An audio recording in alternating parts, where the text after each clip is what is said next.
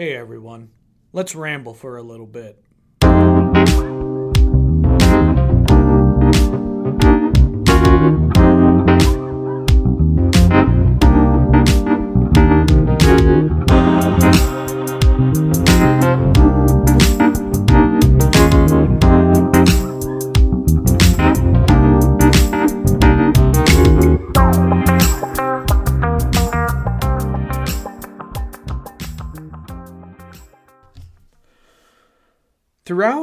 History, human beings have struggled with this question Is there a God? And if there is, what is he, she, or it, or they like? Now, it's obvious that humans throughout the ages have struggled with these questions because there are hundreds of different gods and ideas about God. For example, I bet you have never heard of these three gods. First, we have Babaluaye. He is a chief god in some African religions. Cybele is an ancient mother goddess that was worshipped in the area of modern day Turkey. Or how about Marduk? He was the chief god of the Babylonians. And there are so many different gods that we actually classify them into broader categories. We have categories like polytheism, monotheism, pantheism, paganism, and spiritism. As Christians, it is not surprising that pretty much every culture and people throughout history have had some idea or belief in the divine. King Solomon writes this He has made everything beautiful in its time he has also set eternity in the human heart.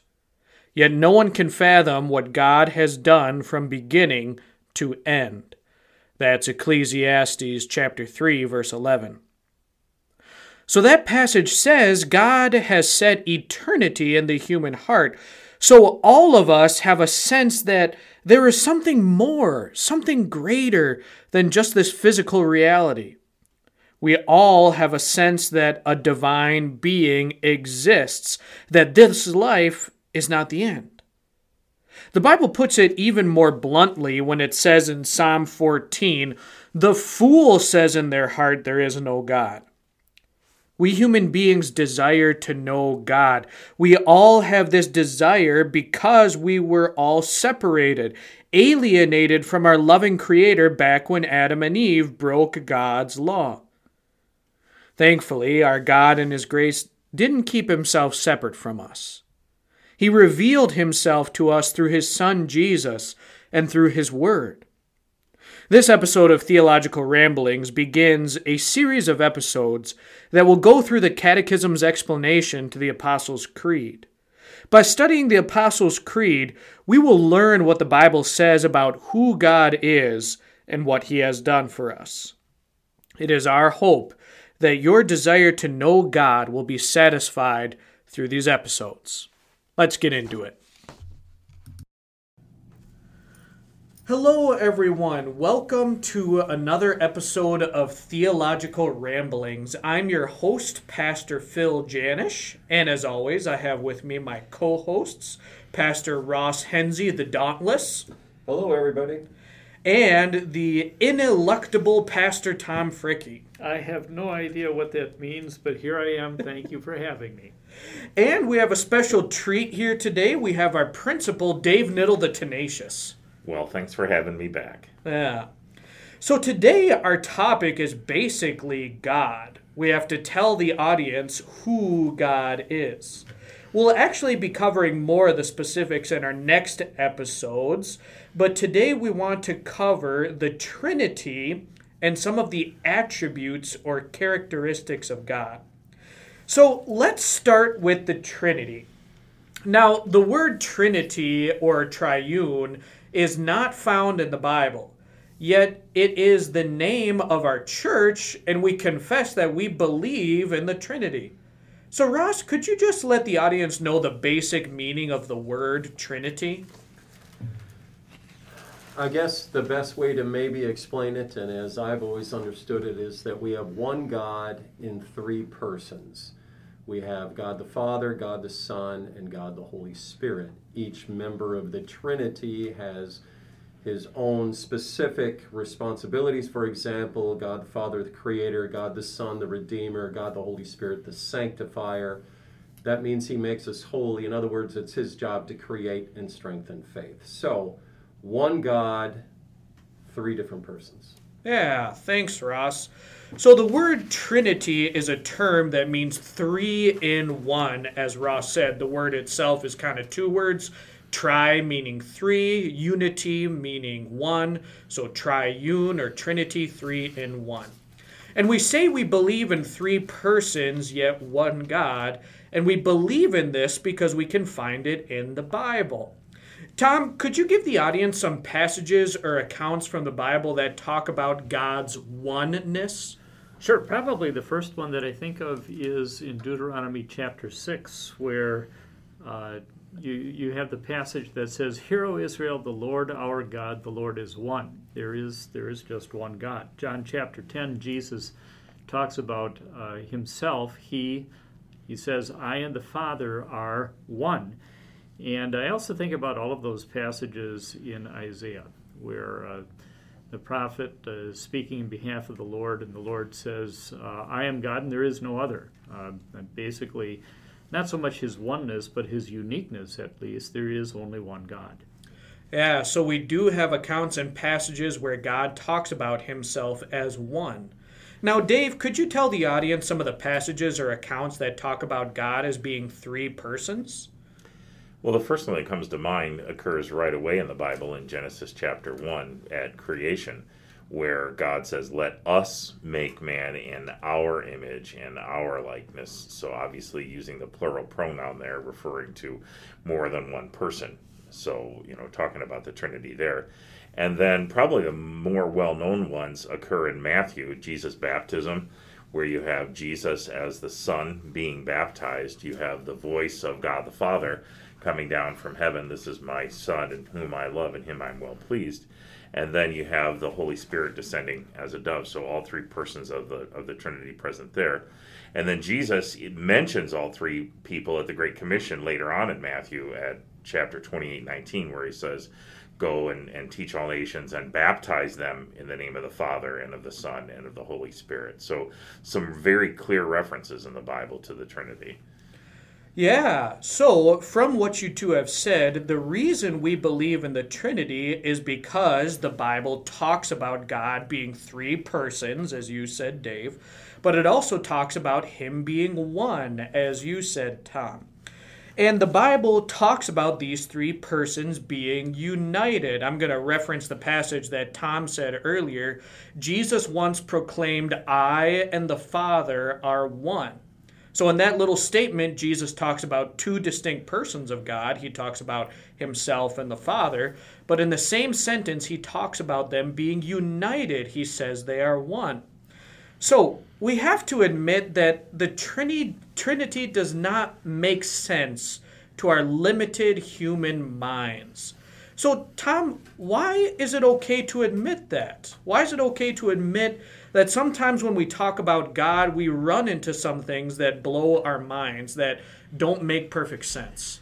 Well, I think it's it's logical to conclude that if God is God, He is far beyond our own comprehension, and so we can't really completely comprehend or understand what God is entirely like. But the Lord tells us that too in Isaiah chapter 55. My thoughts are not your thoughts, your ways are not my ways, says the Lord. So uh, multiple places we, we find that uh, in the scriptures God tells us that his thoughts are far beyond our own. Uh, at the end of Ephesians chapter 3, uh, at the end of the doctrinal section in Romans in chapter 11, again, uh, you know, who can search the mind of the Lord? Um, his ways are far beyond our own. Yeah, thanks, Tom. So, one thing we know from the Bible is that God is incomprehensible. That's the term we use when we're talking about this phenomenon, which to a certain extent we are never going to be able to fully fathom what God is like because he's so much bigger than us and he supersedes time and space and all the laws of physics. So when God talks to us, it's kind of like an adult trying to explain long division to a two year old we have our vast, incomprehensible God trying to explain his nature to us using human language. And human language and human comprehension simply fall short of perfectly expressing and understanding who God is. And the Trinity is one of these incomprehensible mysteries about God. So, Ross, Tom, and Dave, could you each offer the audience one other teaching about God that is kind of incomprehensible, something about God that blows your mind? Uh, we'll let Dave go first. Well, first of all, I appreciate the math reference, so thanks for that. Um, I, I think the the the mystery about God that that gets to me most or, or that strikes me most is omnipresence. How how god can be everywhere at once and not just moving quickly from one place to another actually be present at more than one place and more than one time and everywhere. The omni meaning all there that he is there. I know we've all wished that we could be in more than one place at one time but god really is. And it's not just two places. You know, he's not at the bank and at home. He's not, you know, at the ball game and, you know, at work. He's everywhere at once, and that's just phew, way Yeah. far more than I can comprehend. Yeah, blows your mind. How about you, Tom? I think about the incarnation of Jesus, the fact that God came to earth in human form and that God was encapsulated in that little child. You know, this this I don't know, seven pound, ten ounce baby was the almighty maker of heaven and earth who needed to have his diapers changed and grew and yet is all powerful and almighty at the same time it's it's just uh, kind of mind blowing. It, it's really hard to comprehend that here Joseph and Mary would have held the Son of God, the Creator of the world, in their own hands, but needed to take care of him too. And He's the one who had made them to Right. begin with. Right. Very good. How about you, Russ? I, I have a couple, but the one that maybe follow along a little bit on what Tom had to say, and that is not only was this child born, but this child came to die for the very same people he came to save. To me, that you are God, you came to earth, became human, suffered and died to save me. That is just amazing. And then, very quickly, maybe another one is the doctrine of real presence. That in the Lord's Supper, we believe that Jesus' body and blood is really present together with the bread and the wine. I really don't understand how that's possible, but he very clearly in Scripture says it is. He said, This is my body, this is my blood. He didn't say this represents or this changes into. He says this is. And I believe it, but man, that's that's something else. Yeah, so I'm gonna uh, kind of combine what Dave you said and what you said, Ross, and just uh, spitball a little bit from that. Um, just all the presences of God. He is omnipresent with us everywhere. He's present miraculously in the Lord's Supper, the body and blood with the bread and the wine. And then there's a couple other special presences that God talks about, you know, where two or three are gathered, there I am with them. Um, so, in some special way, when we gather as Christians, God is with us.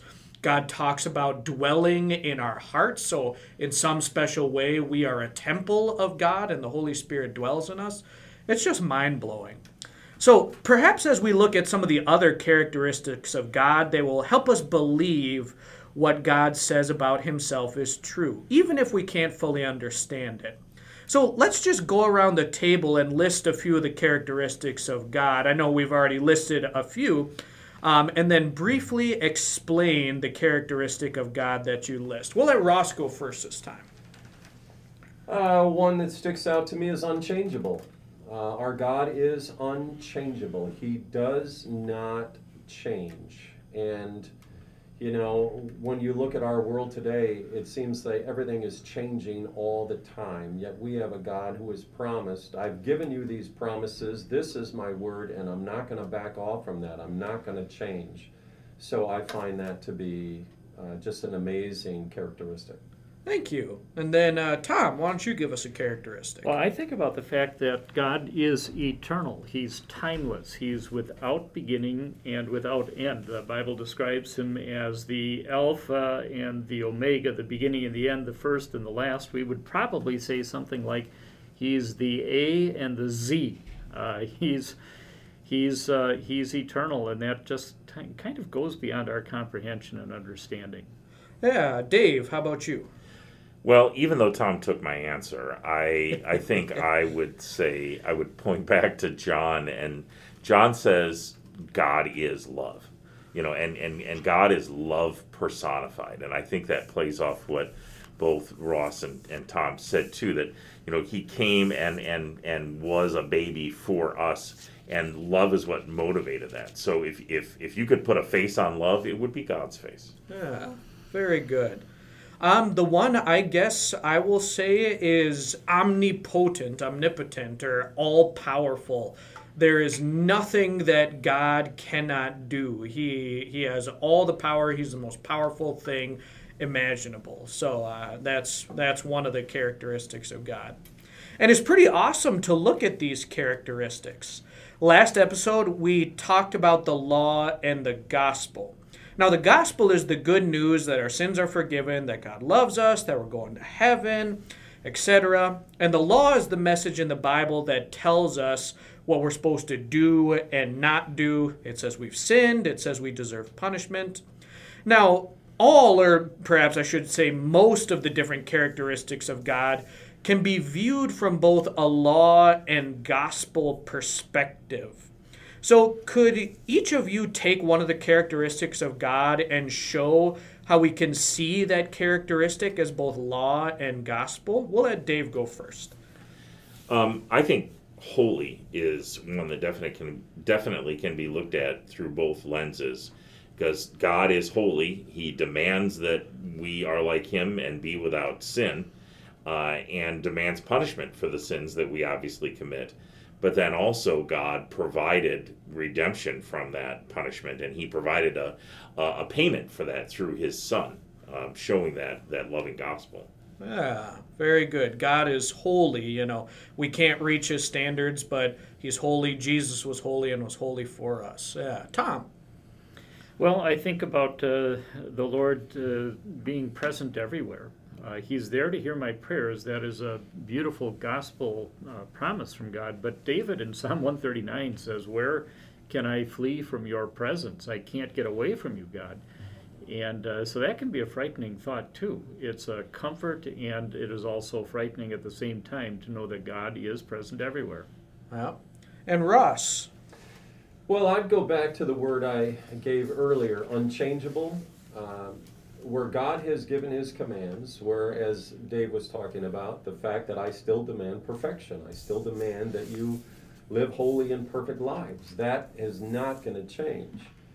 Uh, nor is his, that's of course the law, nor is it going to unchange, uh, nor is he going to change from his promise that uh, his son has suffered and died in payment for our sins so that we can live together with him. So, we have this this demand that is made that we cannot meet, and that's why the Savior came.